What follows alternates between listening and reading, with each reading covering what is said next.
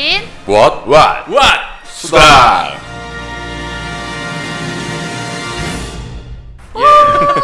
예. 예, 또 수다 안 했어. 아니 몇 번째야 도대체 잘할 거예요 다들. 자 자기소개 각자 해주실까요? 네, 안녕하세요. 저는 오균상영관의 김종우입니다. 안녕하세요. 옥인상원관 김진호입니다. 네 이준우입니다. 네 안녕하세요 최혜윤입니다. 자 오늘 소리가 약간 다를 거예요 들으시는 분들. 우리가 또 장소를 바꿨어요. 네, 그렇죠. 또 생소해졌어요 우리. 네, 그렇죠. 언제나 어. 그렇듯. 어, 지금 약간 그 썬데이 레코드 들으시는 분들은 좀 익숙한 소리실까요? 음, 맞아요. 그럴 것 같은데요? 네, 네. 거의 거의 같은 어, 느낌. 지금 거의 우리 공개 방송 같은 느낌으로 예, 여기서 지금 진행을 방청객도 하고 있는데. 한 분 모시고 네. 미모의 여성분이 오셨어요. 네, 아, 네. 방송을 진행하고 있어요. 자, 네. 우리가 오늘 지난번에 얘기했던 그분을 모셨습니다. 네, 그렇습니다. 오늘을 지난번 영화- 아, 근데 네. 지난번에 진호 씨가 없었잖아요. 네. 진호 씨 어땠어요? 아, 저 방송을 들었는데 네. 어쩜 그렇게 제가 없으니까 전문성과 재미 모두 떨어지는지. 아, 무슨 우리 우쿨렐레 연주하고 얼마나 좋았는데. 아, 너 없으니까 더 그러니까 이게 뭔가 많아져. 얼마나 할 게 풍성해지더라. 없으면은 그 그거 소리가. 연주하는 사람 불러가지고 그러고 있고. 제 아, 진호 씨 그러면 영화 본 감상 네. 지금 그분을 앞에 두고 짧게 얘기해 주실까요? 부끄럽네요. 바로 앞에 두고 얘기하려니까. 저는 사실 모실 줄 몰랐어요. 그래서 네네. 그때 자. 막, 막- 말을 막 네. 했는데 음, 아, 아, 그래요? 자, 진호 씨 소감. 예, 영화 일단 소감. 일단 저는 그 여러분들의 그 편협한 뭐 상식과 그 고정관념에 굉장히 실망을 아, 했고요. 네. 아 그러면 영화 딱 보고 아 이게 이런 얘기 하는구나 딱 감이 오던가요? 아, 그, 그러니까 왜 영화를 보면서 모두가 서사가 있어야 되고 이야기에 어. 어. 떤 그런 게 있어야 되고 이렇게 어. 생각을 하는지 저는 그래서 그, 난 아니라고 말했어. 예, 그 감각적인 부분만 해도 충분히 저에게 오는 어. 울림이 있었고요. 아우. 네. 라고 이렇게 합리화를 합니다. 저도 모르겠어가지고.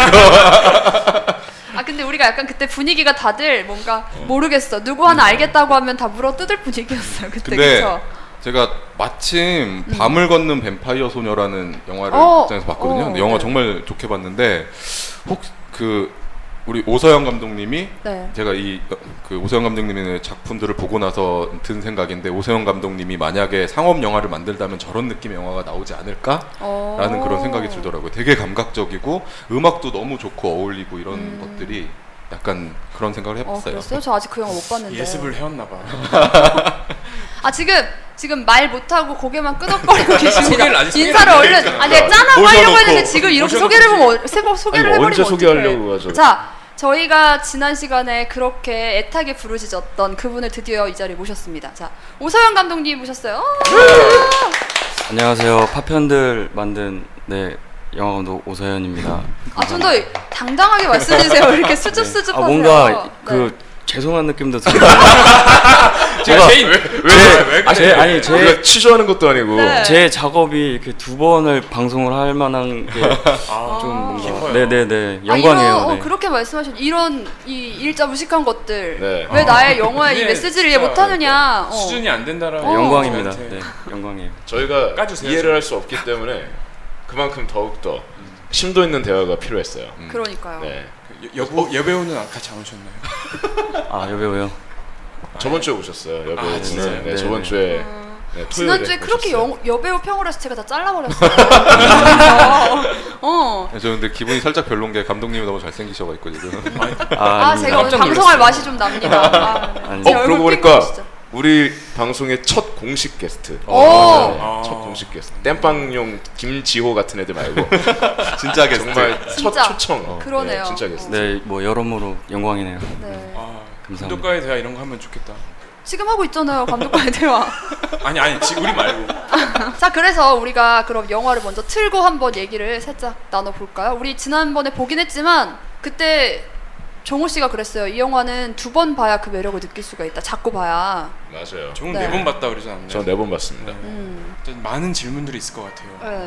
뭐, 자, 일단 이 첫 장면에서 저 남자가 등장하는 건 어떤 의미인가요, 감독님? 너무 짓궂잖아. 음. 조금이라도 이해한 척하고 질문해야 아무런 이해 없이 그냥 질문해 버리면 그때 저희가 막 저희 나름대로 분석을 했잖아요. 네, 그게 네. 좀 맞는 게 있던가요? 말도 안 되는. 네 질문이 맞는 있는데. 맞는 부분도 있었어요. 아, 네. 그래요? 누구 말이 맞아요? 그 누군지 모르잖아 모르시잖아. 기억나는 멘트 같은 것들. 그때 뭐 이게 진짜 꿈은 사실 뭐 이렇게 이런 식으로 얘기를 시작하면서 네. 꿈 그렇지 않느냐 파편들을 보면 음. 그러니까 저 제가 의도한 건 진짜 리얼리티한 꿈을 음. 묘사하고 싶었거든요. 어, 내가 얘기한 것 같아. 내가 얘기한 것 같은데. 그래서 얘기한 거야? 사실 네. 제가 아까 말했듯이 저는 모호한 영화를 굉장히 좋아하는데 음. 이 제 영화에서는 그러니까 영어로 따지면 아 그러니까 지금 현실로 따지면 현실 꿈이 있잖아요. 네네. 그러니까 현실이 배제돼 있어요 제 영화에는. 음. 그러니까 어. 당연히 이해 못하는 게 당연한 거예요. 이거는 그게 당연한 거고 그냥 그 꿈의 세계만 계속 얘기를 하는 거죠. 그 아. 현실적인 건 배제시킨 채. 그러니까 꿈 잠자는 모습이 안 들어가 있으니까 우리가 다 이해를 못한 거죠. 그냥 꿈만 아예 100% 네네네. 나오니까? 그러니까 보통 인셉션 같은 영화는 아. 네. 그 꿈을 어떤 영화적인 장치로서 이용하잖아요. 네. 그렇죠. 현실이 네네. 있고 현실 안에서 이제 꿈으로 들어가는 음. 장면이 나오고 네. 그런 깨어주는 장면이 나온다든지 하는 네, 물론 그- 이해도가 생기는. 네. 영화 있죠. 마지막 네. 장면에서 팽이가 넘어지고 이런 네, 거 보면 맞아요. 네. 어 이 영화 전체가 거짓이었나 꿈이었나? 음. 라고 생각 들뭐 그런 장치로서 이용을 하잖아요. 네. 근데 저는 장치라기보다는 그냥 진짜 그 꿈에 관해서만 어. 얘기를 해보자 이거였죠 제 어. 의도는. 저도 사실 그 방송 끝나고 나서 그 긴 글을 제대로 한번 다시 한번 읽어봤거든요. 읽다 보니까 다시 이해가 가긴 하더라고요. 이해했어요. 그래서 나는 그럼 음. 오 역시. 그 저는 지금 이 영화를 봤지만 네. 기억이 잘 안 나거든요. 어떤 내용이었고 어떤 장면이었는지. 그게 꿈이랑 똑같은 거잖아요. 원래 꿈을 꾸면 맞네. 기억이 안 나잖아요. 잘. 이게 앞뒤가 안 맞고 약간 그런 거네요. 그렇죠. 근데 그렇게만 뭉뚱그려서 내가 그래서 꿈의 얘기를 했다라고 말을 하면 그건 네. 좀 말이 안 된다고 생각을 하고 어쨌든 저는 영화를 하는 사람이니까 그 안에서 아 꿈은 그런 뭔가 비선형적인 내러티브로 진행이 되는데 네. 그렇다면 뭐 필요한 것들이 뭘까 꿈 꿈을 진짜 리얼리티한 꿈을 연출하기 위해서 필요한 것들이 뭘까 찾다 보니까 뭐 뭐 락강의 정신분석학 뭐 이런 것도 공부하게 되면서 어. 여기 다 저는 사실 여기에 다 그런 걸 적용해 봤거든요 이 영화에서 음. 근데 사실 그런 거를 일반 관객들이 무슨 락강 뭐 이런 그렇죠, 거 뭐 생각하면서 락강을 영화를 보고 그뭐 네. 본다는 거는 저는 진짜 어, 프로이드, 락가. 드레즈. 어, 드레즈. 블레즈 뭐 이런 식으로 네. 한다는 거 제가 뭐 꿈은 그렇게 이현우 하는 아닌가요? 그렇죠. 죄송합니다. 아, 저는 눈을 감으면. 그래서 이걸 보면서 그 꿈에 대해서 감독님이 되게 많은 생각을 했구나, 꿈에 대해 관심이 많구나 이런 생각을 했어요. 네, 네, 감독님이 생각하는 꿈이 어떤 것 같아요? 그 제가 캡션에도 적어놨었는데 네. 현실 현실과 다르지 않다고 생각하거든요 그러니까 음. 그게 뭐냐면 어쨌든 꿈은 저희가 일상에서 살았던 게 그냥 나오는 거고 근데 사람들은 마치 그걸 해몽이나 뭐 이런 걸로 음. 되게 뭔가 판타지화 시키잖아요. 네네네. 그리고 저번에도 그 저번 주에 그 팟캐스트에서 네. 그 뭐 미셀공들이 얘기가 나왔잖아요. 네네네. 저는 그런 거는 꿈이라고 생각을 안 해요. 그냥 제, 제 개인적으로. 어. 그거는 어떤 그냥 그 비주얼 아트적인 어떤 어. 그런 장치적인 거지 그냥 제 개인적으로는 그래요. 제가 뭐 이렇게 말한다고 해서 좀 뭔가 창하게 들릴까봐 음, 꿈이라는 건 정말 나만 보고 나만 느끼는 세계잖아요. 그렇죠. 꿈이 설명하기 되게 힘든 게 꿈이라는 게 사실 시각적으로만 보이는 게 아니라 어떤 감각적으로도 이렇게 어, 맞아. 감정 이런 것까지도 사실 느껴지는데 이거는 현실 세계에서 느껴본 적 없는 감각이나 감각이 느껴질 음. 때도 있고 음. 근데 이거를 설명을 하려 그러면 사실 너무 너무 네, 어려운 거잖아요. 그리고 이거를 이 영화가 그거를 설명해 보려고 어떻게든 그 내 꿈이 이랬다라는 거 어떻게 보면 보여주려고 네, 했던 맞아요. 그런 네, 거고. 맞아요. 그럼- 그렇기 때문에 배우들이 연기를 하는 거에 있어서 정말 네. 힘들었어요. 아 맞아요. 진짜. 그 그러니까. 저번 정말. 네, 저번에서 좀 오해가 있었던 게 네. 해결을 못 하고 끝나진 않았고 네. 배우들도 다 어느 정도 이해가, 이해가- 이해를 아, 한 상태에서 그렇구나. 네, 진행하면서 다 전 그때 그렇게 들었거든요. 막 찍으면서 계속 얘기를 했는데 네, 리딩 때 감독님이랑.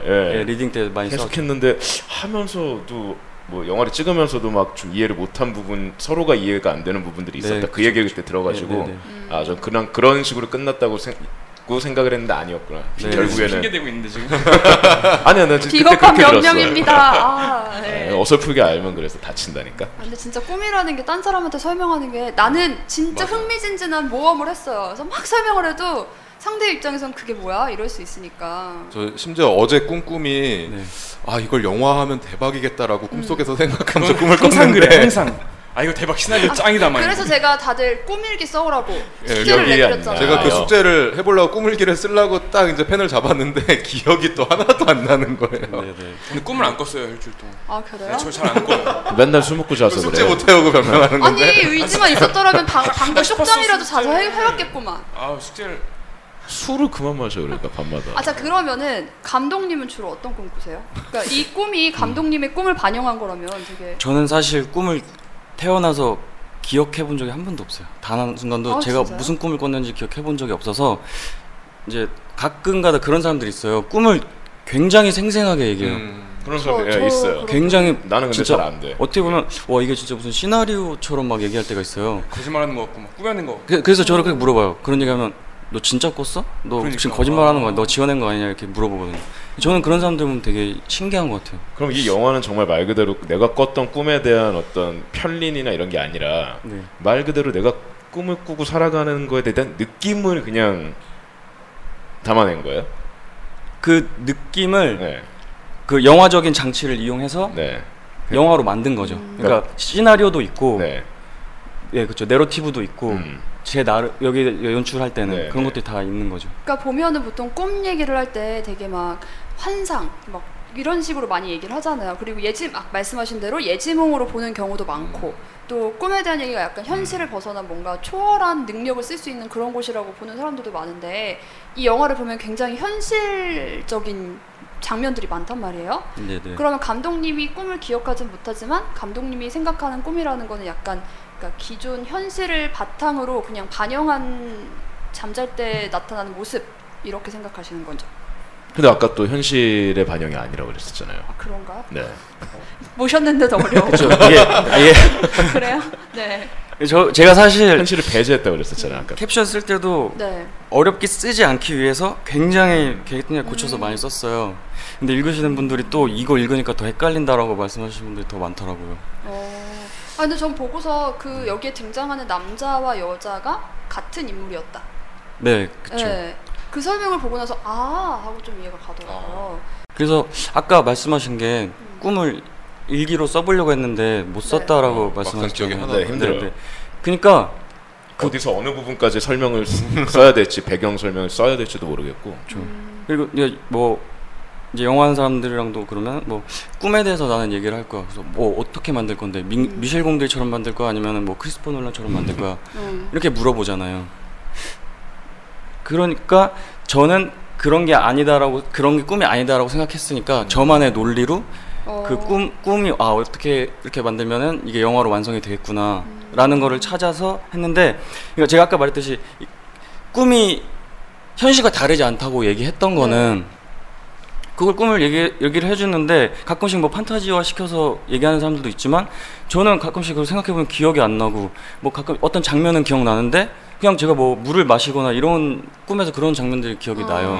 아, 그럼 뭔가 이렇게 다이나믹한 꿈은 잘 안 꾸시는 네, 뭐 이빨이 빠진다던가 뭐 네. 뭐막 내가 막 우주로 날아간다든지. 네, 막 그런 건- 그런 건 잘 안. 네, 한번 꺼본 적이 아 없어요. 진짜? 네네네. 근데 소문이 우와. 정말 기억을 현실적인 걸 어. 꾸시는구나. 아니 기억을 못 하신다니까. 그러니까 꾸고 꿈을 꾸고 깼는데 기억이 안 나는 거예요. 아니면 정말 뭔가 꾼 거 같은데 그러니까 모호해요. 정확히 뭔지 모호해. 예, 모르겠어요. 모호해. 이런 모호해요. 느낌이에요? 모호해. 어... 예.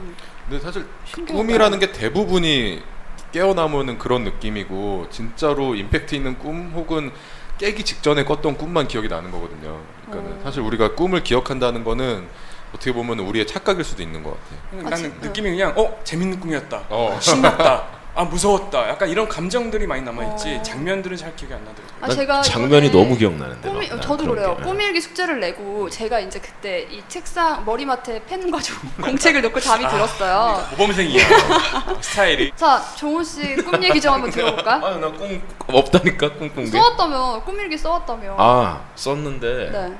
이게 뭐 얘기할 만한 그러니까 그런 거 그리고 아니에요. 종호 씨 같은 경우는 저희들 중에서도 꿈을 안, 안 네, 꾸는 정말 되게- 잘 안 아, 그래요? 꾸는 스타일이라. 아. 꿈은 사실 제가 많이 꿨었는데 저도 네네. 바빠지고 내가 피곤해지니까는 꿈 어떻게, 거의 안 어떻게 네, 썼냐면은 네. 사고 직전의 찰나 본능적인 몸의 반응 선택 조건이 몇 가지 없음 왼쪽으로 피할 것인지 오른쪽으로 피할 것인지 그러니까 엑셀을 감을 것인지 브레이크를 밟을 것인지 어. 옳은 선택이라면 살아있을 것이고 틀린 선택이라면 사고가 나 있을 것이야 근데 이렇게 썼어 재밌는 게 저는 종우 씨의 이 꿈 일기를 듣고 나니까는 뭔가 이 영화가 더 확 네, 와닿는데 예, 뭔가 그런 느낌이에요. 어, 이거 이런 비슷한 느낌을 느낌인데? 표현한 것 같다는 게 딱 그, 그러니까 어, 이게 뭐 이게 쓰- 맞아. 나도 이게 왜 쓴 건지 모르겠어 정확한 기억은 어, 없어 근데 되게 뭔가 이렇게 소설처럼 멋지게 썼다. 아, 저는 그래? 제가 사고 들어볼까요? 한 번 더 이게 쓸까요? 사고 하나 짧은 직전의 찰나 거랑 이게 다 아, 본능적인 몸의 반응 모범생인데 참막 길게 써왔는데 왼쪽으로 할까 아니. 오른쪽으로 할까?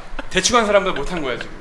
아, 제가 신기했던 게 뭐냐면 그때 제가 꾸밀기 짧게 찾아가지고 보내줬었거든요. 어, 정우 자- 씨한테. 보내줬어요, 이런 저한테. 음. 내용이었다. 진짜 말도 안 돼서 황당하다 하고 이제 그 뒤에 공책을 찾다 제가 옛날에 그니까 핸드폰으로 짧게 그러니까 써서 공책으로 옮긴 공책을 발견을 한 거예요. 근데 그게 상세한 버전으로 풀이가 돼 있는데 읽으면서 그 꿈 장면이 기억이 나더라고요. 아니 안 써놔도 저는 기억나는 꿈들이 있긴 해요. 아, 근데 그래요? 예, 지- 되게 어렸을 때 꿨는데 지금까지 기억나는 음. 꿈이 있기도 하고 그런데 어제 꿈 거를 일기로 써보려니까 기억이 아, 안 났을 뿐이에요. 안타깝다. 예. 이거 근데 실마리만 잡으면 되는데. 그쵸? 근데 그, 그 꿈이 뭔가 특별한 게 있었어요? 그 아니요, 기억하는 그러니까 저도 꿈을 잘 기억하는 편인데 이렇게 적은 거는 사실 개꿈이라고 할 수 있는 진짜 아무것도 아닌데도 기억이 나더라고요. 음. 읽으면은.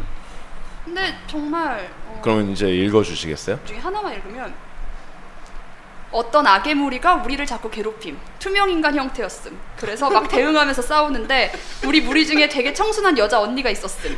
그 언니랑 어떤 오빠랑 커플이었는데 무슨 거래 같은 걸 해서 우리 중에 몇 명이 투명 인간이 되어야 했음. 근데 나랑 그 언니랑 걸림. 그래서 엄청 슬퍼함. 투명 인간이 약간 좀비 같은 존재였어요. 내 기억이 나 읽으면서. 투명 투명이 안 좋은 거구나 투명 인간. 히어로물이에다가 투명 인간이 좋은 게 아니고 네, 어, 뭔가 이렇게 안 좋은 나를 거. 희생해야 어, 되는 거야. 그러니까 어. 재물 같은 거지. 어. 그래서 사람을 뽑았어야 되는데 제비 뽑기를 했는데 나랑 그 언니가 어. 걸린 거예요. 그래가지고 그 언니는 그 남자랑 이제 굉장히 슬픈 이별을 준비하고 있었어요. 그랬는데 내가 갑자기 깨달은 거야. 아 우리는 죽는 게 아니고 투명 인간이 되는 거다. 투명 인간은 좋은 거다. 막 이러면서 투명 인간은 그냥 말없이 지켜보기만 하는 건데 그 우리 꿈에서 투명 인간의 개념은 약간 영혼 같은 거였어요. 그러니까 거의 죽는 거나 다름없는.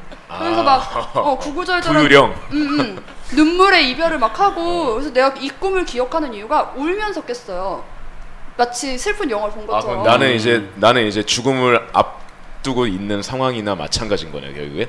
그러니까 거의 그런 부유령이 느낌인데 되는 거죠. 뭔가 되게 나는 내 죽음보다 그 커플의 아름다운 사랑을 지켜보면서 막 감정이입이 돼서 가슴 아. 아파서 울다가 깼어요. 근데 깼는데 내가 정말 이 시덥지 않은 얘기에 울었다는 게 너무 웃긴 거야. 저는 정말 다행인 게 만약에 감독님이 저런 꿈을 꿨으면 이런 영화가 안 나왔을 거 아니에요. 그러니까 얼마나 총천연색이겠어요 꿈이. 어.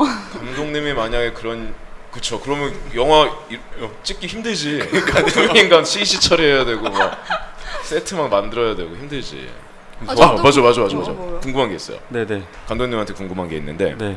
흑백으로 꿔요? 어, 나 그거 물어보려고 그랬어 지금.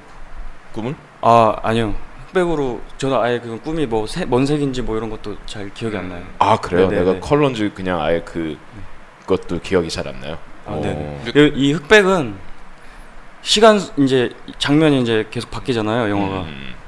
그런 거에 어떤 그 교란을 시키는 장치 같은 거예요 그러니까 뭐 색깔이나 이런 거에 있어서 좀 무뎌지게끔 어. 아, 뭔가 시간 공간 뭐 그런 것들을 다 좀 배제시키려고 보는 사람도 색깔이 들어있으면 감정이 입대.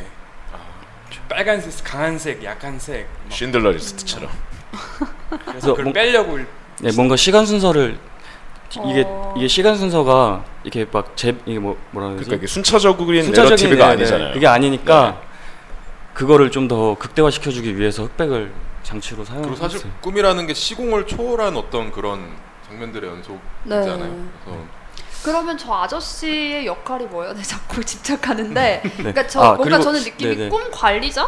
그러니까 이 꿈을 총괄하는 그런 뭔가 아 그런 느낌이었거든요. 아. 그, 꿈의 신? 그 질문을 받아서 제가 말씀을 드리고 싶은 게 이 네. 영화를 찍게 된 그 처음부터 시나리오 아, 과정을 네네네. 아. 말씀드리면 네. 그거 이제 그런 거 좋아요 그런 네, 거. 클럽 영화- 주인부터 어, 남자 뭐 여자부터 이제 캐릭터에 대해서 이해하는 좀 쉬울 것 같아요. 음. 네. 그러니까 어 이제 제가 원래 시나리오에서는 이 현실 그러니까 제가 꿈 얘기만 했다고 말씀드렸잖아요. 네. 근데 그 현실의 얘기도 있었어요. 음, 음, 현실의 얘기는 어 여자 여자가 있는데 이제 뭐 나이가 스물아홉이다. 네. 근데 연기자나 뭐 가수를 꿈꾸고 있었던 거예요 그 여자가. 음.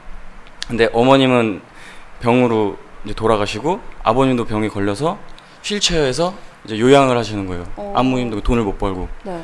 근데 그런 주제를 제가 이제 삼아 놓은 게 그 아까 락강을 말씀드렸잖아요. 네. 저도 근데 락강에 대해서는 잘 몰라요. 타인의 시- 욕망을 욕망한다.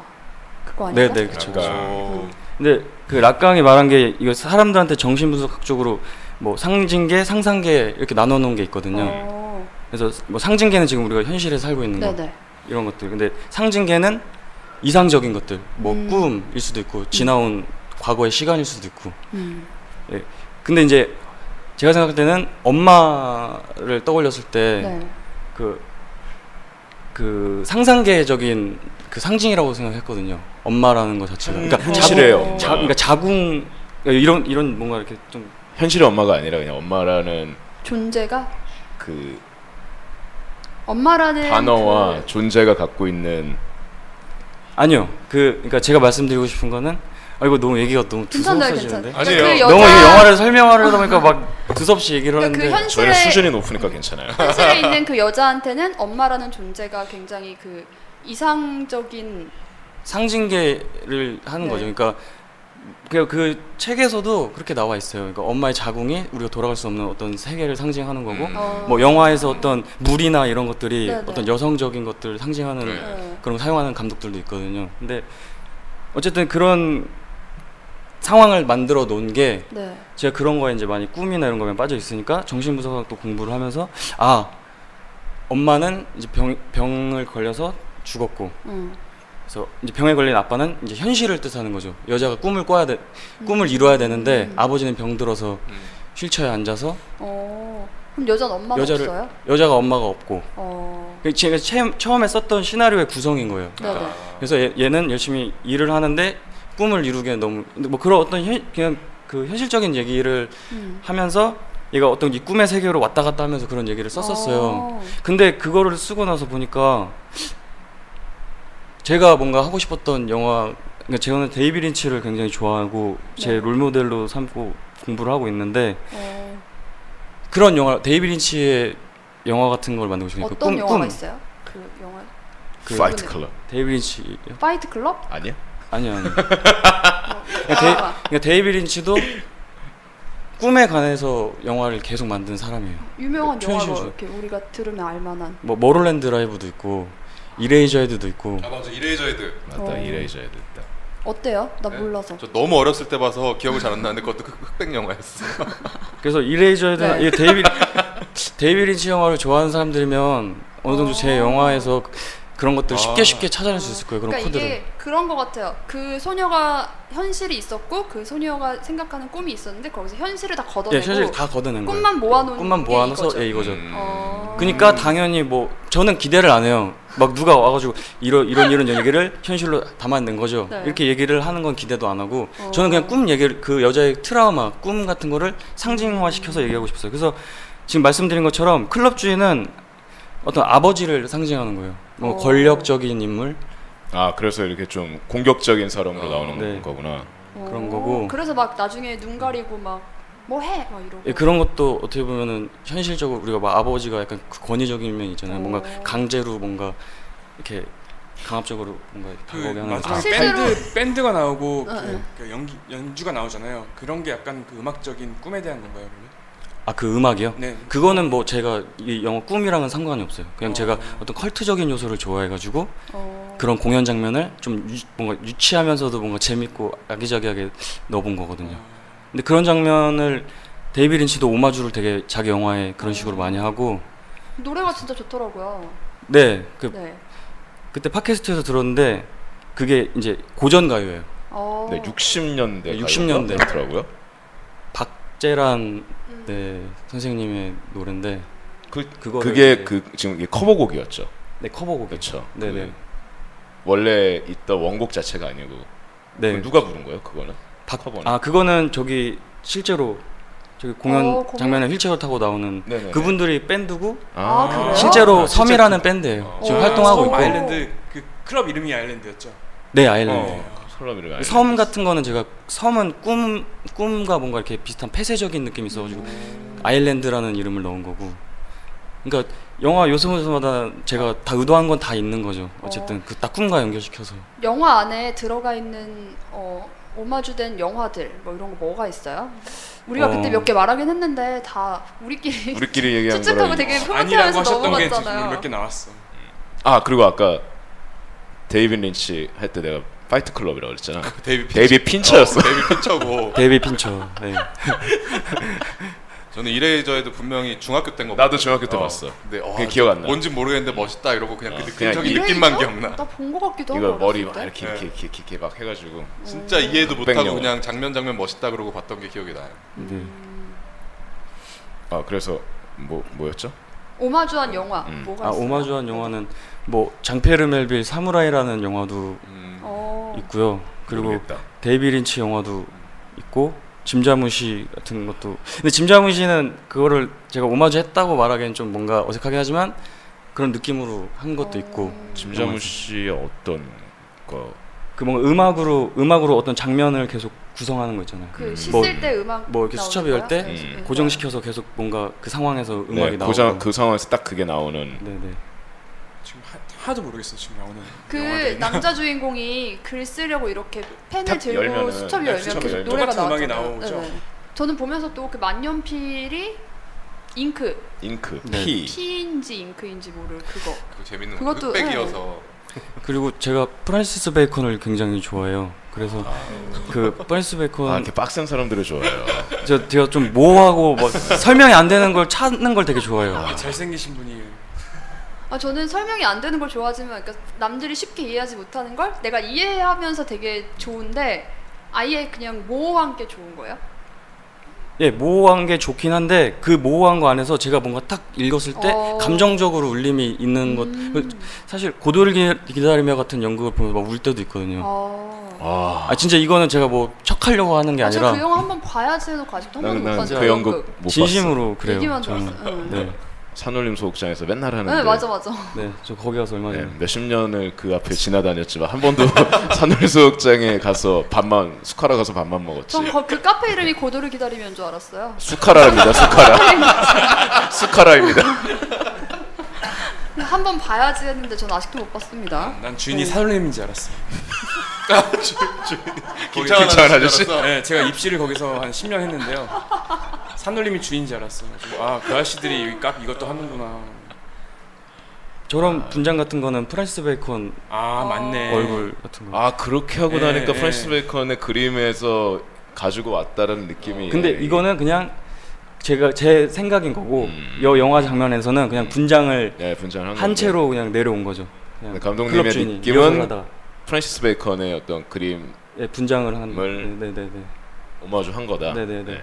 제 그냥 제 개인적으로요. 예. 그 베이컨 같은 경우에는 막 이 그림이 그런 거잖아요. 그러니까 얼굴 같은 거나 몸을 그리고 뭐 배경을 그리는데 배경 자체도 되게 다 이렇게 무너져 있고 네네. 얼굴도 다 재조합돼 있고 재구성돼 있고 형태도 있- 없고. 음. 어, 점점 가면 형태도 나중에 없어지고 음. 그런 어떤 그리고 베이컨 자체도 결국에는 뭐 철학자나 마찬가지인 정도의 근데 에세이집을 보면 음. 그 사람이 철학자 같은 뭔가 생각으로 한 건 음. 아닌 것 같고, 네. 근데 제가 그 베이컨을 좋아해서 그, 그, 그 질들레즈의 책을 봤는데 어, 너무- 그 어떤 거요? 청구의- 감각의 논리 아, 감각의 논리.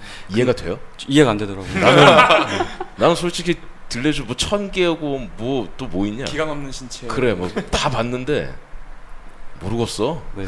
잠자긴 진짜 좋아요. 그거 확실해요. 예, 한두 페이지 정도, 정도 딱 보면은 잠이 스르르 오는데 그래서 그 책에서 보면 음. 그 형상들이 흘러내린다고 말을 하더라고요. 질들레즈가. 네네네. 그러니까 제가 이해한 부분만 가지고 영화에서 음. 표현하는 건데 그래서 보면은 세, 그 베이컨의 자화상이 있는데 거기서 네. 베이컨이 세면대를 이렇게 기댄 장면인데 거기서 이제 또 그 형상은 또 흘러내리고 있어요. 근데 음. 그 세면대로 흘러내릴 것 같거든요. 음. 어. 근데 그 감각의 논리 책에서 보면은 이게 마치 어떤 세계로 이 형상이 흘러내리거나 흘러왔거나 이 회화 속으로 어. 그런 식으로 해석을 하더라고요. 그러니까 그 그림도 추상하고 초현실주의 작품처럼 느껴져서 저도 뭔가 이 꿈의 세계로 이제 들어간다는 거를 그냥 세면대에 회화적인 나오는 표현으로 거지. 그냥 뭐 세면대 갑자기 뜬금없이 나오는 거는 네. 그런 걸 넣은 거죠. 이 영화가 어. 어떤 세계로 들어가고 있다. 음, 관객이. 그 개미들은 뭔가요? 그러면 세면대에 개미들이 나오거든요. 아, 개미들도 어쨌든 그런 만년필이나 세상에서 이런 나온 것들이 잉크가 나오고 이런 어떤 좁은 통로를 통과해서 어떤 세계로 나오고 이런 것들을 그냥 회화적인 이미지로 그냥 넣은 거예요. 어. 그러니까 미술, 이게- 미술, 미술 하실 생각 없으세요 혹시? 아 미술 예.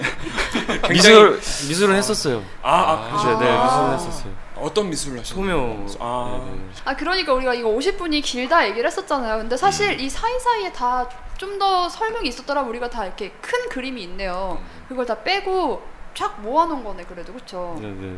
그러니까 단편 모음집을 보면 여기에 있는 모든 요소가 그 단편에 다 들어 있잖아요. 네 맞아요. 네, 뭐 그런 장치들 배경도 실험하고, 네. 같고 예.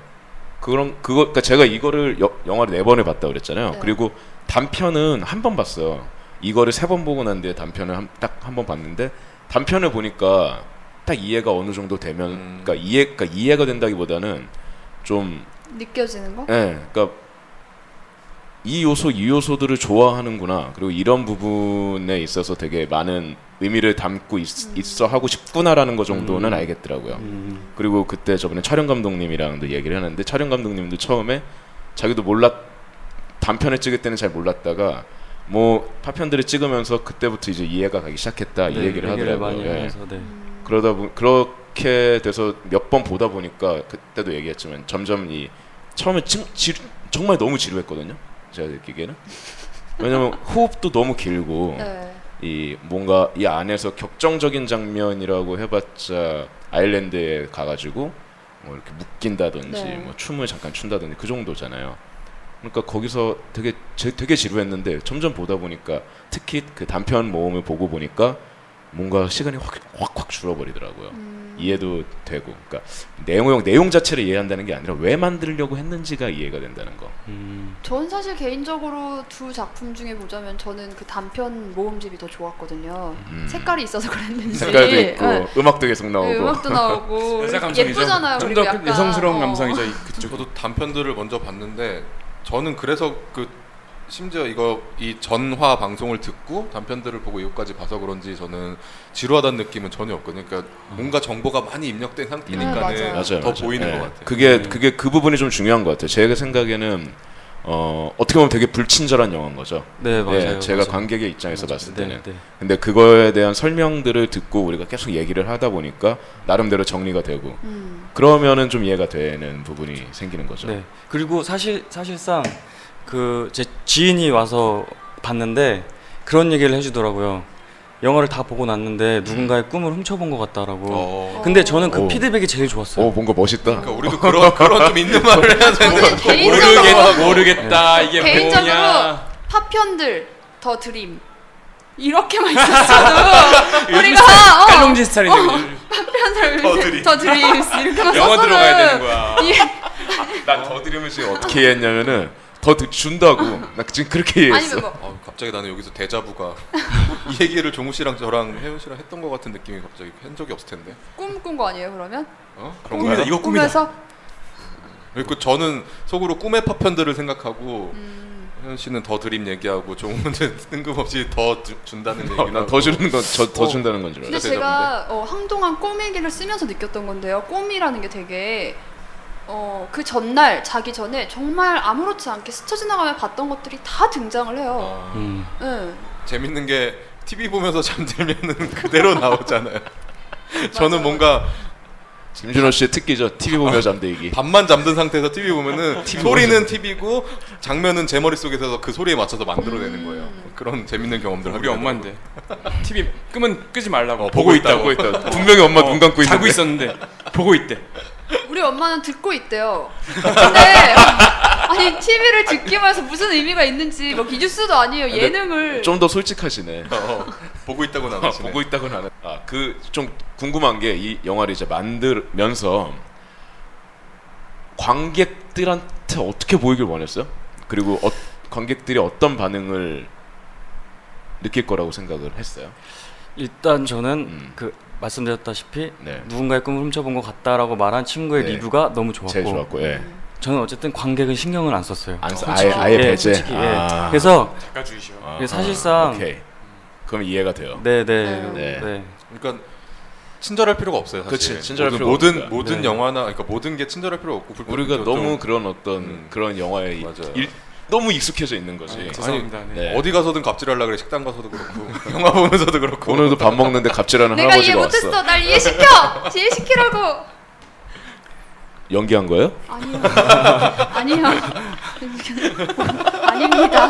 갑자기 소, 찍은 소심해져. 배경은 실제로 어딘가요? 저희가 이게 확 뭐 DMC 홍대 쪽이다 어디다 뭐 얘기했는데 아, 네. 여기는 DMC. 오. 아, DMC가 아니라 공항철도. 공항철도 아, 네, 네. 공항철도. 공항철도 청사 저기. 네, 청사. 청사 네, 쪽이죠. 네, 화물 네. 청사. 우리가 얘기했던 동네가 맞네 그리고 혹시 그 지하도는 수색이에요? 수색 아니죠? 네, 맞아요. 네, 수색 맞아요. 맞아요? 맞네.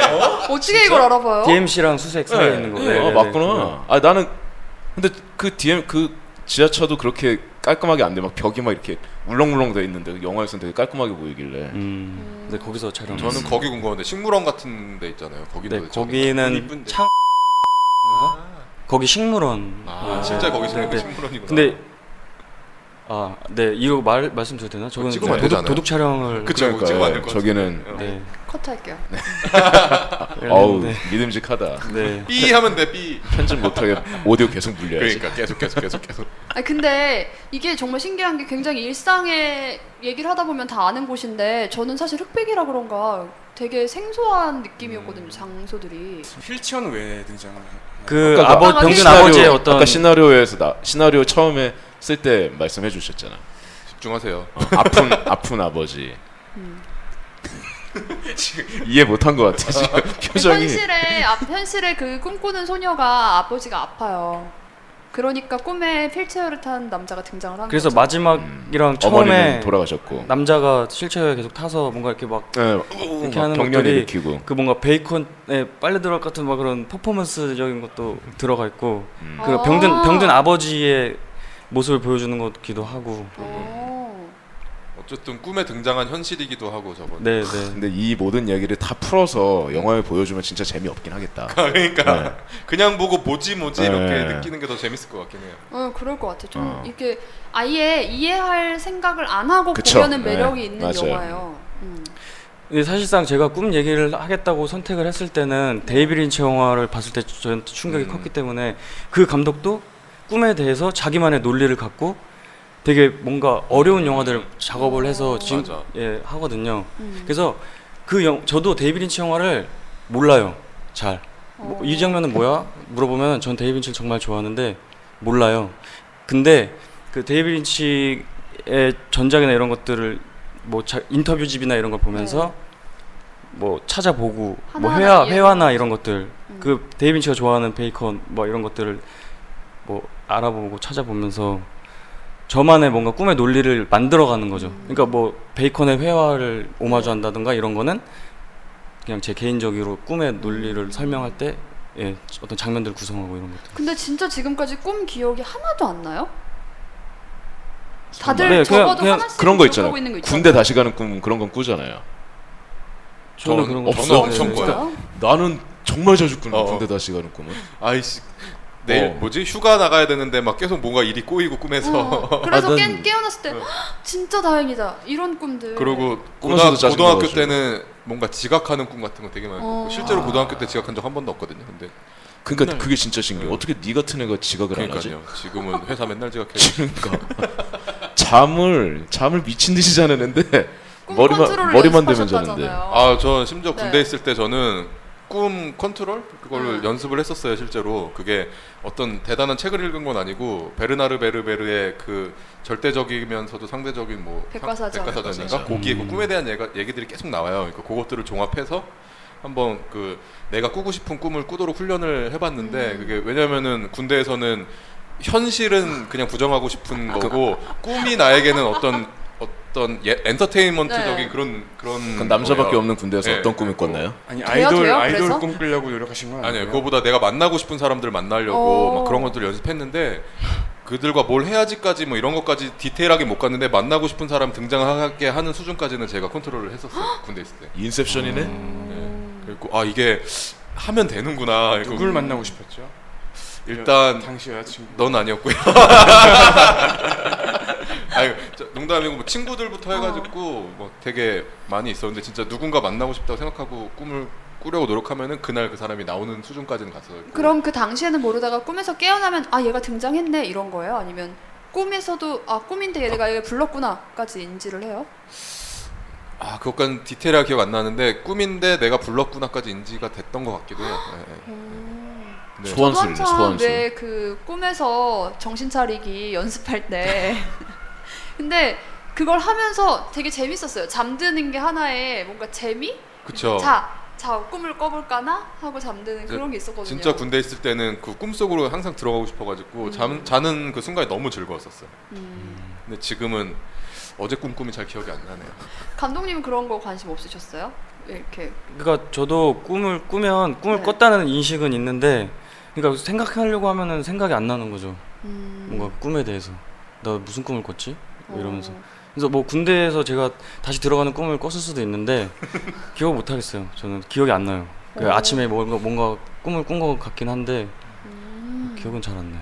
그걸 아 그리고 저 어제 꿈꿈이 조금 생각이 나는데 이, 그 실마리를 잡아야 된다. 근데 등장 인물만 기억나. 이거는 아까부터도 그냥 기억이 나는 거였는데 어 그거는 제가 뭔가 피 피해자였고 음. 피해자 혹은 피해자의 가족 아니면 피해자의 친구 뭐 약간 이런 거였고 그다음에 한 명이 더 나왔는데 그 사람이 피의자였어요. 살인을 저지른. 음. 근데 그 사람의 도움을 받아야 되는 상황이었는데 그, 그것 때문에 뭔가 서로의 정이 삭제고 막 이런 말도 안 되는 영화로 만, 영화나 드라마로 만들 수 있을 법한 그런 내용의 근데 그꾼 어, 스톡홀름 신드롬이네. 꾼 당시에는 굉장히 버라이어티하고 어마 멋진 것 어마어마했죠. 같은데. 야 이거 대박이다. 이거 어. 내가 영화 시나리오 쓴다 그랬는데 깨어나니까 요 정도밖에 기억이 안 나. 어떤 그리고 사건이 있었고 이런 게. 깨어나서 생각해 보면 그 시나리오를 바탕으로 한 영화가 분명히 있어, 있어, 있어요, 요 있어요. 어. 그럼요, 당연히 있죠. 없을 수가 없죠. 이런 없을 내, 수가 이런 없지. 흥미로운 이런- 내용이 없을 수가 이런 없지. 흔- 흔한 내용이 없을 수가 없지. 그리고 예전에 그 저는 사실 꿈 되게 기억 마- 어제 꿈이 유독 기억이 안 나는 건 네. 꿈 많이 기억하는 편인데 그런 것도 있었어요. 어떤 시작과 끝이 똑같은 장면이야. 그리고 와 이거를 영화로 만들면 대박이겠다 그랬는데 어. 그 중간에 모를 거야. 음. 그런 것도 있고. 시작과 끝이 같은 거 되게 많잖아. 그러니까. 반전 영화 이런 것들 주로 그렇죠. 그렇잖아. 그럼요. 지금 우리 영화도 시작과 끝이 같잖아요. 그렇죠, 네, 네. 맞아요.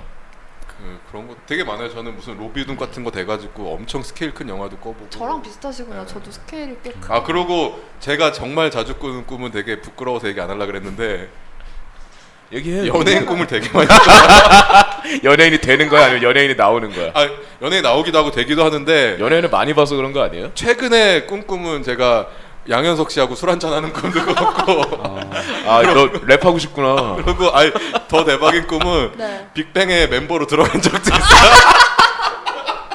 그랬어요. 다섯 명 중에 한 명이 빠졌는데 그게 아마 승리인 것 같아. 근데 그 자리를 제가 왜 하필 또 들어가서 승리 씨야. 왜 니엘이를 빼? 그리고 빅뱅이 데뷔하기 전에는 네. 심지어 제가 빅뱅 그 데뷔하기 전에 찍은 다큐멘터리 이런 거 막 봤거든요. 네. 그리고 빅뱅 좋아하는구나. 어, 좋아요. 사랑합니다 빅뱅. 네. 아, 저 어렸을 때부터 꾸던 꿈이 갑자기 생각났어요. 그 제가 좋아하는 영화 중에 구니스 인디아 존스가 있는데요. 아, 네, 네, 음. 네. 그 동양인이 나와요 거기에 음. 동양인 나와요. 어, 나오세요. 제가 똘똘이, 남자의 똘똘이. 네, 꼬맹이. 닮았어요. 제가 똘똘하네. 항상 그 캐릭터인 거예요. 닮았어요. 쭉 내가 그 영화 얘네 들어갔는데 임백천 그 장- 닮았지. 그 장면이 항상 어, 그게 네. 그 코끼리 타고 다니는 그 꼬맹이. 그거 임백천 임백천 임백천 닮았다 보니까 갑자기 빵 지금 터졌어. 처음 오셨어 지금. 저는 그래서 거기 주인공이 돼가지고 거의 10년 동안 어. 어 나 또 이 히어로 이 탐험가가 됐네. 그래서 또 맨날 어딘가 탐험하는 꿈. 끝은 나요? 그러니까 해피엔딩으로 끝나요? 아니면 중간에 위기 위를 쫓기다 빠질 때 끝나요. 그냥. 쫓기다 끝나요? 음. 네, 항상 쫓기다 끝나요. 딱 또 꾸면 어 또 이거네 어. 하고 아 막 저는 또 이 감독님이 꿈에 대해서 열심히 공부를 하셨다길래 이런 현 상태에 대해 좀 분석을 음, 의뢰하려고. 예, 그래서 아까 처음에 많았어, 말씀드렸던 오늘. 네네.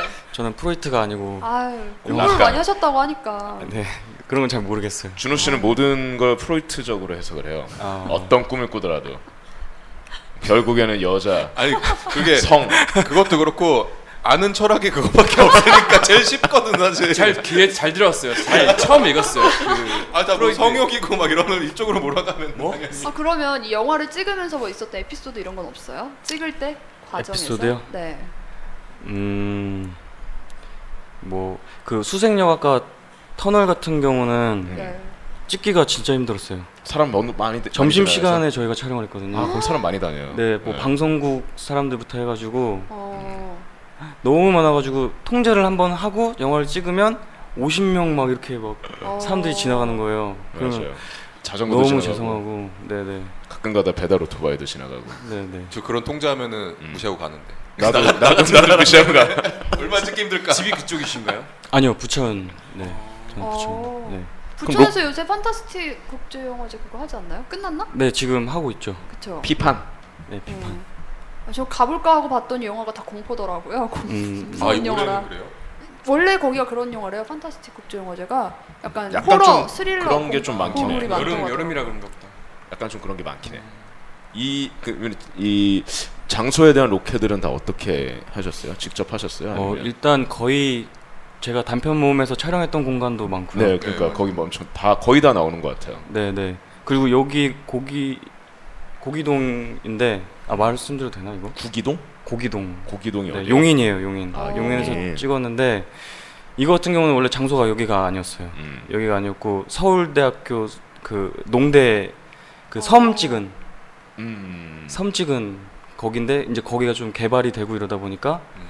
촬영을 못 하게 아. 하셔가지고 거기가 원래 진짜 음산한 분위긴 하고 서울 네 저, 맞아요. 저, 저 옛날에 제 아는 분이 거기서 화보를 한번 찍어 왔는데 어 네. 장난 아니더라고요. 네. 아 그래서 거기가 이제 섬에서 후보였다가, 찍어서 네. 거기를 또 찍으려고 했는데 어, 불발이 돼서 김기덕 감독의 섬이요? 아니요 제 제 단편 섬? 네, 제 아, 단편 아, 제, 섬 단편 있잖아, 제목 중에 단편. 섬이 있어요? 네, 있어요. 일 번. 단편 제목 중에 1번 섬. 다섯 개 중에 1번. 아니 아까 이런 봤다며. 사람들을 데리고 지금 무슨 설명을 해주시겠어? 단편체를 이름을 다 기억 못했어. 난 지금 잘못 이거 들어서 어렵다. 회기 본능으로 성이라 해볼게. 성. 아, 모든 게 성으로 가. 성? 아 언제 나왔지 이게? 이러면서 그 서울대 거기 영, 어, 그 섬이요. 네. 거기서 촬영을 하려고 했는데 안 돼서 찾다 찾다가 예 요- 찾은 게 여기였어요 음. 여기 건물 저 사실 로케에 대해 관심이 많거든요. 저도 어, 나도 화보- 로케를 화보들을 어떻게 진행해야 될 잡는지. 때가 있고 그래서 근데 어, 보면서 저는 그 생각 되게 많이 했어. 아 여기 어디지? 여기 어디지? 막 아, 여기 음. 여기 어 정말 멋있는데 어떻게 섭외하셨지? 이런 생각 많이 했는데 보니까 여기는 그냥 비- 건물 짓다 공사장 어, 만 곳이죠. 네 근데 주인 네. 그 아주머니께서 옆에 네. 살고 계세요 아. 네 허락을 또 맡은 어떻게 용인까지 저런 데가 있는 줄 알고 찾아가셔서 근데 이런 말을 해도 되는지 모르겠네요 왜요? 이런 뭐 집주인 아줌마가 용인에 고기동에 폐건물이 있고 이런 거 상관없죠 네, 뭐 그거는 괜찮은 것 네. 같아요. 이거 듣는 별로 사람도 많이 영향력 없어요. 없어요. 저희 네. 메이저 방송이 아니에요. 아, 못 올라가고 있는데요. 뭐. 그렇게 그렇게 파급력 DTR. 없으니까 걱정 안 하셔도 업체 돼요. 나도 되고요. 뭐 특정 뭐 오늘 뭐 헛- 헛개차 이런 거 네, 나와도 돼요. 나와도 돼요. 다 나와도 돼요. 그러고 보면서 수색 이런 거 나오는데 되게 반갑더라고. 빵도 나오고 막 이래가지고. 이 남자 배우분이 연극 하신다고 했죠?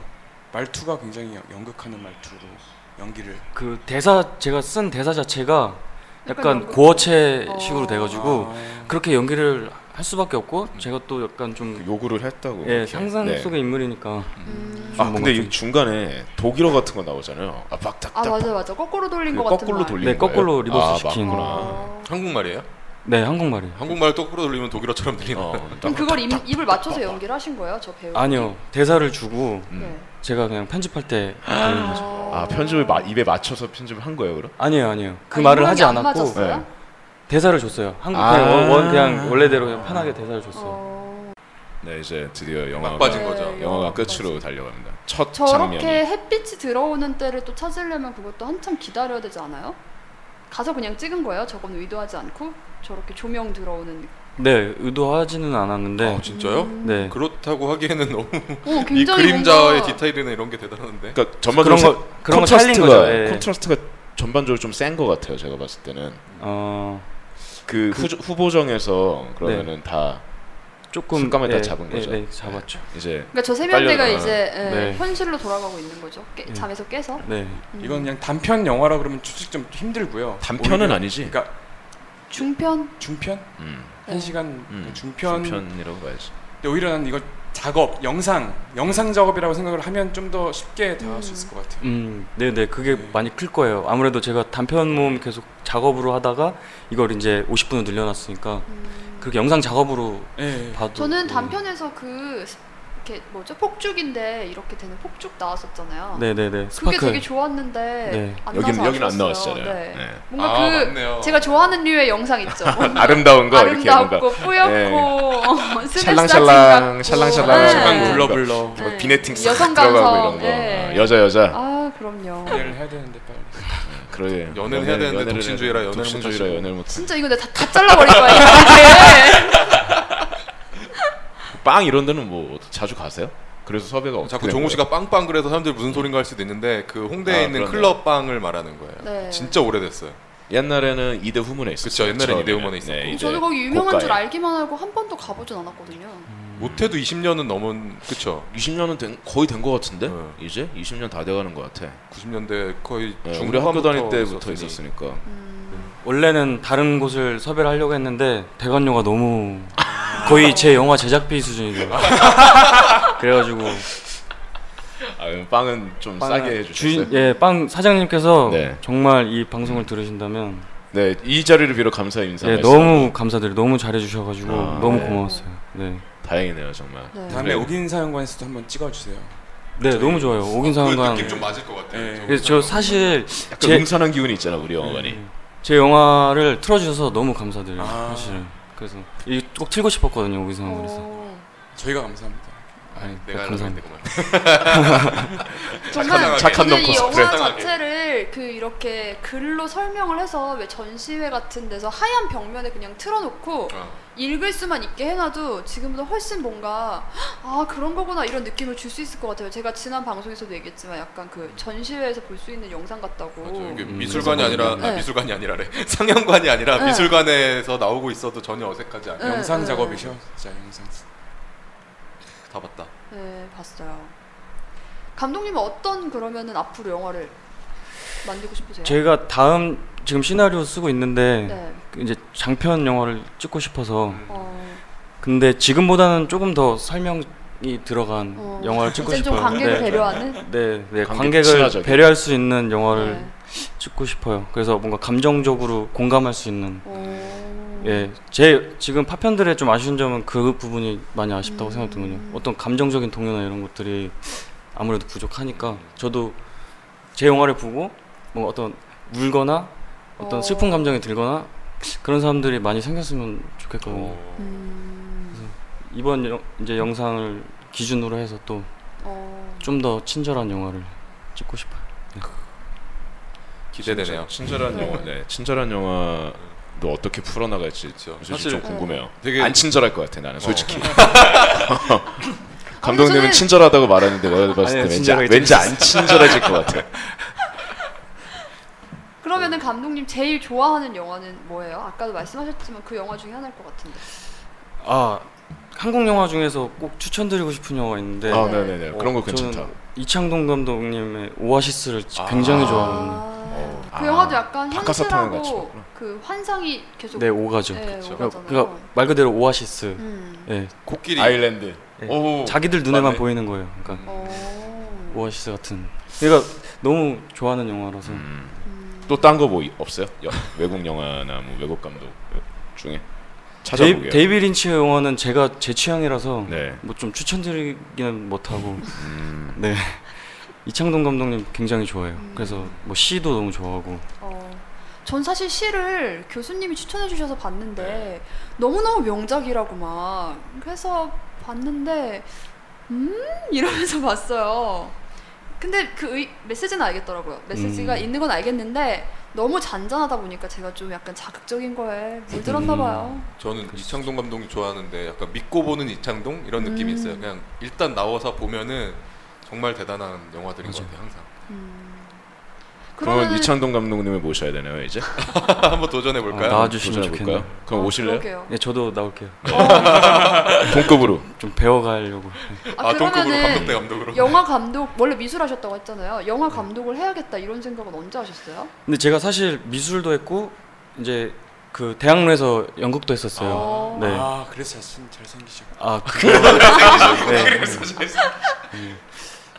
근데 저는 영화를 원래 좋아했어요. 어릴 어. 때부터 아, 저희 아버님이 영화를 너무 좋아하셔가지고 어.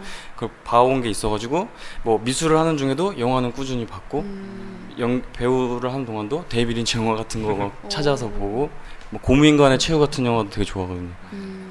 그런 좀 괴기스러운 영화 같은 거. 하나도 안 본 영화야. 그러게요. 나도 사실 나도 영화 많이 본다고 하는데 나 잘 어. 모르겠어서 심지어 오아시스도 안 리액션을 못. 봤어. 저 오아시스부터 난 아무 말 못 하고 있잖아.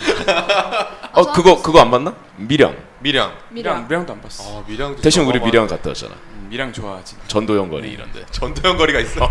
네. 성가문 거리 전도연 거리가 있어. 가면 아 진짜. 미량 가면 별로 좋게 비춰진 것도 아닌데 저 그런 게 다 있어요. 아 근데 되게 그 영화를 좋아하는 거에서 영화 직접 만드는 것까지 이렇게 행동으로 옮기시는 게 대단한 것 같아요. 음. 네, 너무 영화를 사랑합니다. 음. 어, 그거 그, 아 그리고 제 진짜 궁금한 게 자금은 어디서 나요? 저희 부모님이 네. 주신 것도 있고 네. 아. 뭐 친척분들 저기 아, 가족, 사업 가족 사업 가족 텀블벅. 엔, 엔딩 크레딧에 올라가신 아 분. 그래서 나 사랑하는 네, 내 가족들. 투자자가 아니라 네, 저희 여자친구 어머님 아버님도 도와주시고 저도 알바를 해서 모은 돈도 있고 어, 근데 굉장히 그- 좋네요. 그- 긍정적이네요. 그온 가족들이. 가족들이 다 네, 되게 네. 이해를 다 해주고 그러니까요. 다행히도 어. 네 근데 처음 들어봐 영화 제작비가 어디서 나왔는지가 가족이 근데- 아, 그러면 그냥 뭐 근데- 이래서 이래서 벌어서 써요 이랬는데 가족한테 받았다 그래서 근데 이제 어. 음. 시작하는 인디 영화 감독들은 다 지금 그렇게 찍고 그쵸. 있을 그렇죠. 거예요 네. 네. 뭐, 뭐 아무리 적게 들어도 뭐 몇백 드는 건 그냥 기본으로 드는 거니까. 그러니까 꿈도 현실적일 수밖에 없는 거죠. 진짜 제 꿈 같은 거 어떻게 만들어요? 그렇죠. CG로 해야죠. 너무 무조건. 버라이어티한데 네. 어, 투명 인간 되고 이러는데 가족 가족으로 안 돼요. 기업에서 받아야 돼. 기업에서 만나요. 기업이나 재단 이런 데서 아 근데 저도 참 영화를 좋아하고 왜 영화 좋아하는 사람들 한 번씩 꿈꾸잖아요. 아 나는 나중에 영화 어떤 걸 만들어 볼 수 있을까 상상이라도 음. 하는데, 그러니까 웬만한 영화는 다 있고 뭔가 특이한 걸 하고 싶으니까 결국에는 나만의 영화를 만들겠어. 막 이런 생각을 하게 되잖아요. 근데 참 이 영화가 그런 거에 있어서는 되게 잘 만들어낸 것 같아요. 그 저도 하고 싶은 게 꿈은 이미지 언어로 표현될 수 없다고 생각해요 그리고 음. 그 그래서 저는 어쨌든 간에 이미지에 많이 추중을 하려고 했는데 그 이미지가 그냥 단순한 이미지가 아니라 어떤 정말 꿈 같은 어. 제가 생각하는 그 리얼리티한 꿈을 구현했다고 생각하고 음. 저는 솔직히 제 영화가 너무 좋거든요. 어. 감독에서 저도 좋아요 전 영화 작가님이 됐으면 좋겠어요. 저 개인적인 작가. 아티스트? 네, 아티스트가 됐으면 좋겠어요. 음. 감사합니다. 계속 계속 잘생기시고 되게 아, 여기 가운데 외국 사람의 잘생기고 아, 못생기고의 그게 있어요. 브루터스죠. 가운데 갈라지는 그 기준이 있는데 그게 그래요? 한국, 아 한국 사람이 있을 수가 없는 구조라 그래요. 이거는 어릴 때 똥꼬턱이라고 놀림 너무 받아서 애들이 애들이 턱을 그려 여기다가 똥 그림 그리고 막 그런 컴플렉스 아 이거 그거 네, 잘생기신. 준우 씨가 자꾸 잘생겼다 그러는데 어느 수준이냐면 장동건 씨를 닮았어요 에? 아 예, 어? 아닙니다. 아닙니다. 맞네. 네. 어 그런 것도 같네요. 그러니까. 그런 것도 아 왜 맞다니요. 갑자기 외모 평가들을 해? 네, 직접 연기하시면 되겠네요. 근데 아 그렇 그렇네. 그럼 저기 뭐야? 어 연극 어. 그러네요. 배우도 직접 하셨다고 하셨으니까 왜 안 하시고 배우로? 네 연기는 소질이 없, 없는 것 같더라고요. 네. 아, 네, 아, 그래서 네. 이렇게 우리 파편들에 대해서 얘기를 해봤는데 우리가 지난 시간에는 이해 못했던 것도 이렇게 감독님 모셔서 얘기를 하니까 네, 역시 어. 네, 훨씬 확실히 좋았- 그리고 네. 영화를 이해하는 것뿐만 아니라 영화 자체에 대한 매력도 좀 상승하는 어. 것 같아요. 음. 그리고 저는 처음이나 지금이나 같은 생각인데 이거는 약간 이해하기보다는 느껴야 음, 하는 영화 이해할 필요는 없는 충분히 저는 느껴져서 되게 좋아요 사실 감사합니다. 네. 네, 그럼 마지막으로 감독님이 이제 떠나면서 하고 싶은 말 뭐 있나요? 아, 네, 이렇게 본의 아니게 두 번 나와가지고 죄송하면서도 영광스럽고요. 아, 논란을 일으킬 만한 작품이었기 때문에 네, 네. 우리 스스로가 어떻게 그럴 필요가 커버가 있다. 안 네. 되더라고요. 네. 그럴 필요가 있다고 생각했습니다. 네. 그렇고, 네, 이제 다음 주가 마지막 상영인데, 네, 이 방송이 올라가면 목요일에 올라갈 텐데 맞아요. 그 주 토요일 일요일이 이제 어. 파편들의 마지막 상영 네, 날입니다. 네. 마지막 두 번의 기회가 있으니까 이제 놓치지 말고 와서 봐주시면 오세요. 감사하겠습니다. 네, 감사합니다. 아, 아, 아, 내가 말을 한 거야? 그 말을 그 말씀을 감독님인 줄. 네, 네. 죄송해요. 아니요, 아니요, 멘트를 아니요. 뺏어버렸네. 아니에요, 네. 네, 어, 지금까지 이렇게 감독님 모시고 이야기를 해봤고, 아, 저는 무엇보다도 이 옥인상영관에서 보고, 어, 이거 무슨 얘기야 했던 분들이 이 팟캐스트를 들으면서 좀, 네, 좀 아, 이런 들었으면 얘기였구나 좋겠어요. 네. 하고 생각을 하시면서 한 번쯤 더 보셔도 좋을 것 같고, 또 보러 가시기 전에 이렇게 확실히 설명을 듣고 가면 그게 얼마나 재밌고 매력이 있을지 좀 다들 많이 보셨으면 좋겠는. 음. 그 영화관의 수준, 수준을 높여주셨어요. 이 영화가. 제가 그동안 그러니까 말을- 너무 친절하, 친절하고 막 이렇게 막 쉬운 것만 하다가 네. 이번에 처음으로 좀 어려운 영화를 한, 한 거거든요. 네. 말을 잘 못해서 좀 듣는 분들이 제가 막 이제 생각하는데 좀 뜸을 들이거나 이런 데 있어서 좀 견디기 그런- 힘드셨다면 아유, 괜찮아요. 최현 씨께서 네. 알아서 편집 잘해주실 거예요. 벌써부터 머리가 아파옵니다. 어쨌건 되게 이건 잘라내고 아, 감독님 이러면서. 말씀 굉장히 잘해주셨어요. 근데 우리가 역시나 되게 쓸데없는 말을 워낙 많이 하는 바람에 저희 원래 아. 그런 방송이죠. 네. 네. 쓸데없는 말이 한 80%를 차지하는 네. 바 네. 자 지금까지 오세훈 감독님하고 함께 이렇게 방송했고요. 오늘 오긴 왔수다는 여기서 마무리를 하겠습니다. 우리는 2주 뒤에 다시 찾아오도록 할게요. 안녕히 계세요 안녕히 네. 계세요. 이번 주에 많이 안녕히 계세요. 와주세요. 네, 마지막 마지막 촬 아, 마지막 촬영이래 마지막 상영이 있습니다. 안녕히 계세요. 어, 어, 저 이제 끝났는데 또 뜬금없이 말씀드리자면은 저기 껴들어서 편집장.